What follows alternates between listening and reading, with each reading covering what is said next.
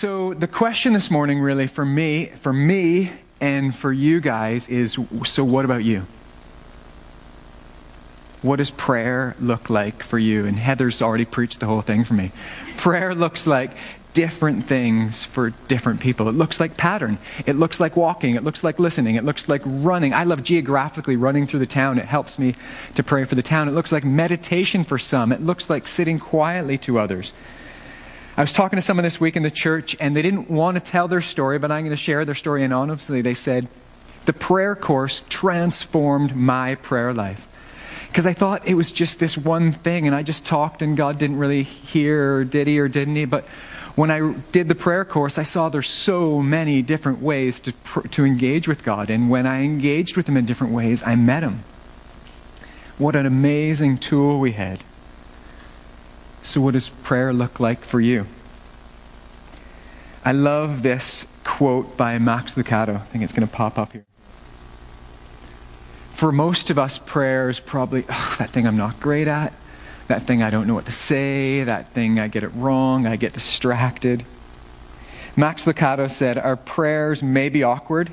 Yes. Our attempts may be feeble. Yes. But since the power of prayer is in the one who hears it and not in the one who says it, our prayers make a difference. The power of prayer is not in how you say it, perfectly eloquent like some of us think other people are, or pathetically feeble like most of us think we are. And of course we know that, but do we remember that? Do we remember that? The power of prayer is in the fact that we're praying to, we're speaking to, we're waiting on, we're listening to, we're walking with, we're working with the King of Kings and Lord of Lords. And I, so I pray, God, help us remember that. If nothing else this morning, God, help us remember that. But here's an important question again that I've asked them both. Can you remember a significant moment in your life when God has met you in prayer? Even one. Because if you can, you need to grasp onto that. Remind yourself of it. Tell it to your friends. As I was thinking about this, do you realize the whole story of the Bible is the story of God doing absolutely amazing, world changing things. And it's also the story of pathetic, forgetful, feeble people like you and I forgetting. We've just crossed the Red Sea. Oh, God can't help us. Two minutes later, we've just, God, Jesus just fed 5,000. Jesus, where are we getting bread? We've just, God's just done this. The story of the Bible is God doing stuff and us forgetting it. So, has there been a significant moment you've had in prayer? We've just heard a couple. Remind yourself of it and remind your friends, remind your family of it. I just had a beautiful, an amazing reminder the other night about the reality of the spiritual world we're in. Um, Fiona and I have gone through a season of not a lot of sleep. Um, we've moved house a month ago. Uh, we started back to this church, you know, the stress meeting. Fiona started back to school and the stress of that. We also have a one year old who most often sleeps but went through a season of not doing that. We have a eight year old now, yesterday or two days ago, who most often sleeps but went through a season of nightmares. And about six weeks into this, literally, we are grouchy. I'm short. I'm, we're snapping. We're fighting more. I'm reacting more poorly to the kids. I'm not just making that up. That's all reality. And I'm lying in bed, this is about two weeks ago, and we'd gotten to bed about midnight, and John had woken up crying at about 2, and I didn't really sleep after that. Lily woke up with a nightmare at 4, and then at 5 a.m., John, one, one year old, wakes up again, and he's wailing. And all of a sudden it hit me God, what if, is there something bigger going on here? Or is this just a season? And I was praying, God, you are in control. You are all powerful. And I just whispered to myself, Satan, you have no authority here. That's it. And no joke, wah! Silence. And I was like, and I still didn't sleep. but I was like, whoa, we are in the middle of a spiritual battle. And it's well it also is but it's often the subtle things. It's not you know mountains splitting and crazy huge things happening. It's temptation it's tiredness it's anger it's it's, it's frustration it's kids crying it's frustration. It's it's it's the little things. Because satan is not stupid. But he's also not as powerful as the King of Kings and Lord of Lords who lives in us. Satan, you have no authority here. And I totally needed to be reminded of that. And I want to remind you guys of that. God speaks and he acts today.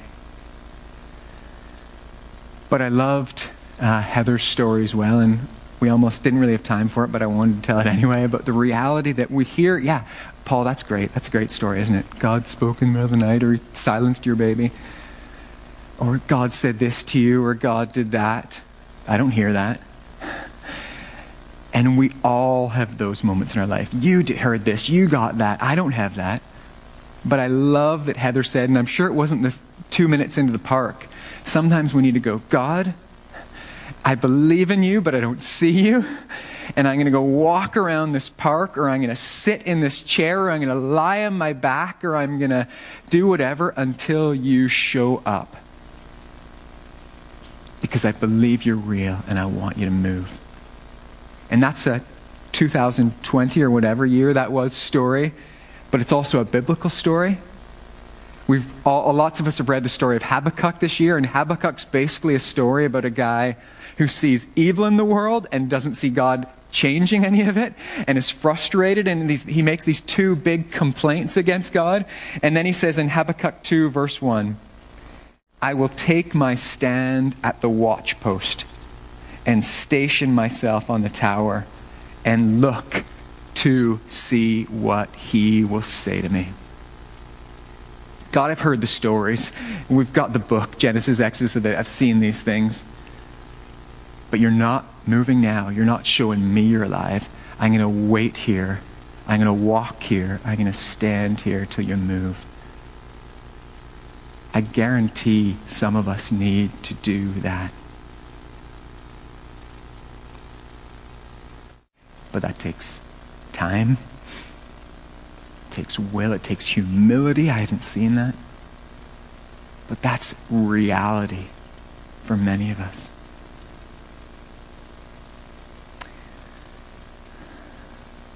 So, what does prayer look like for you?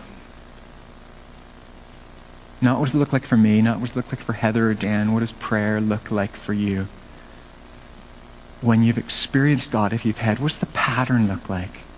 What does the place look like? What does the routine look like? Organic or structured, free flowing, worship music, silence?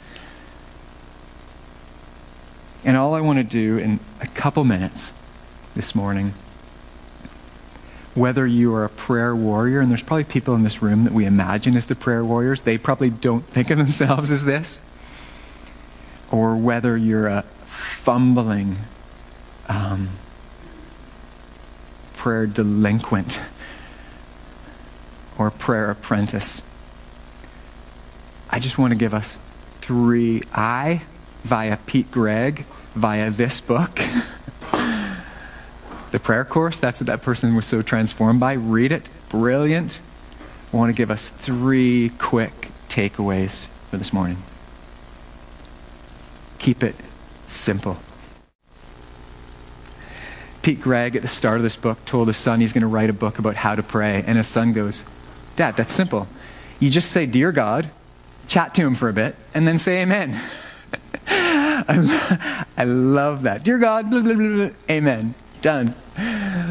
It's so simple. Do you know the most famous prayer? The prayer we all know, the Our Father, depending on how you learnt it, or the Lord's Prayer, depending on what you called it, in its original language is 31 words. I bet you wish sometimes when we prayed in church it was only 31 words. And this is basically it Our Father in heaven, holy is your name. Worship. Whatever that looks like. God, you're awesome. You're above me. You're, you're holy. Worship. Your kingdom come. Submission. You're God and I'm not. And then basically three things help us, us, forgive us, lead us. Jesus didn't make it complicated. But sometimes we imagine it to be unbelievably complicated. Keep it simple. And I say that to me as strongly as I say it to you. So just talk. And don't talk a lot. Matthew 6 7, Jesus said, Don't babble on like the hypocrites, because your Father in heaven knows what you need even before you ask Him. So just talk. Don't talk eloquently, necessarily. Don't talk profoundly. Just talk. Just say a little. Just listen. That is key. I'm a rubbish listener. My wife maybe say in general, but to God.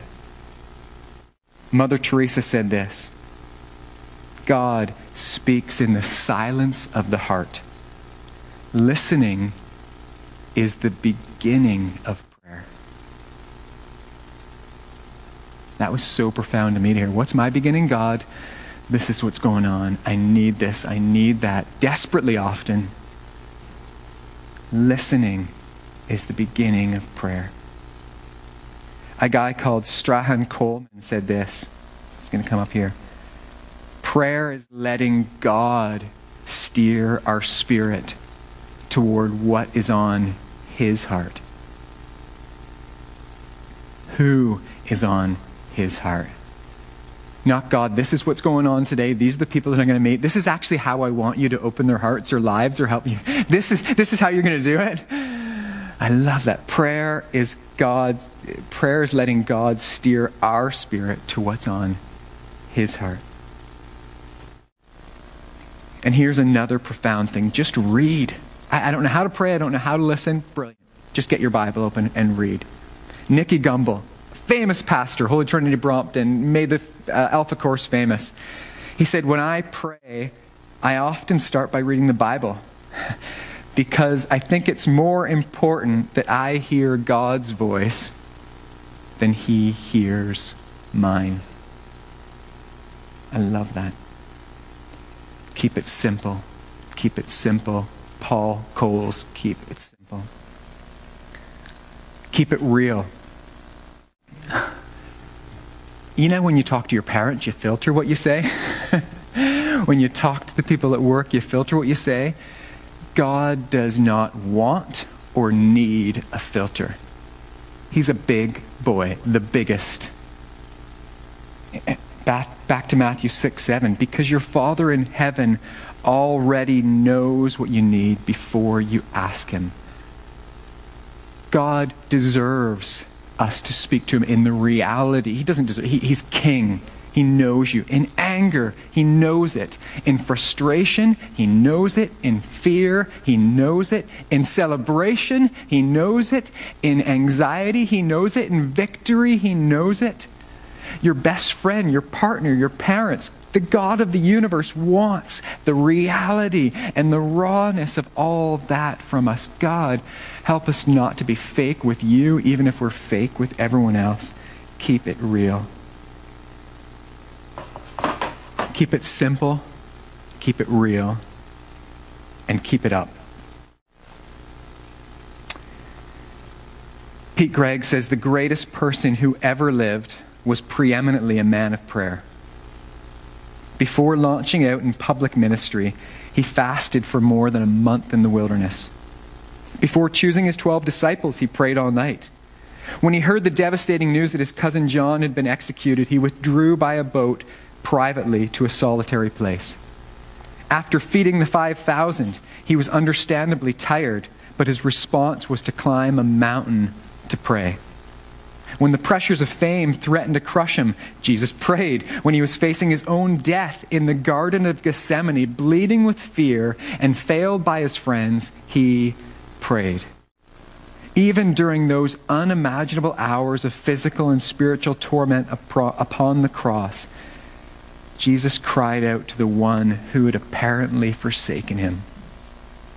Jesus prayed and he prayed and he prayed. And that's we say, that's Jesus. But that's what, what does Jesus need to pray for? The source of life and power, even for the king on earth, was prayer. God, help us to recognize that.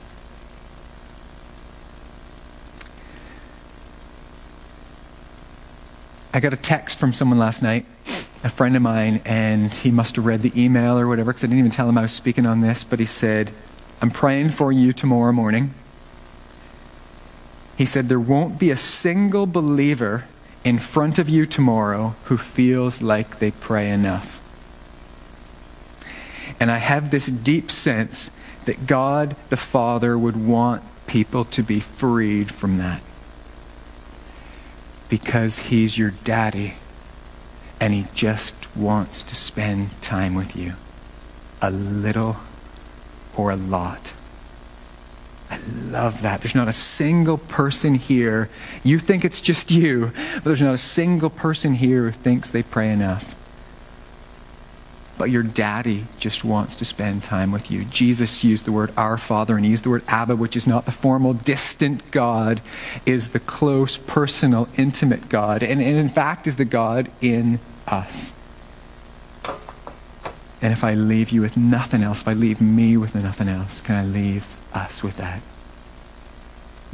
The holy habits are not a guilt thing. They cannot be a guilt thing. But I want to know a God who wants to know me. So keep it simple. Talk. Listen, read. Keep it real, raw happy, sad, angry, joyous, frustrated. And God help us to keep it up. Holy Spirit of the living God, here with us. And as followers of Christ, actually in us. Help us to talk. Help us to listen. Help us to wait. Help us to worship. Help us to pray. Jesus, I pray this in your name.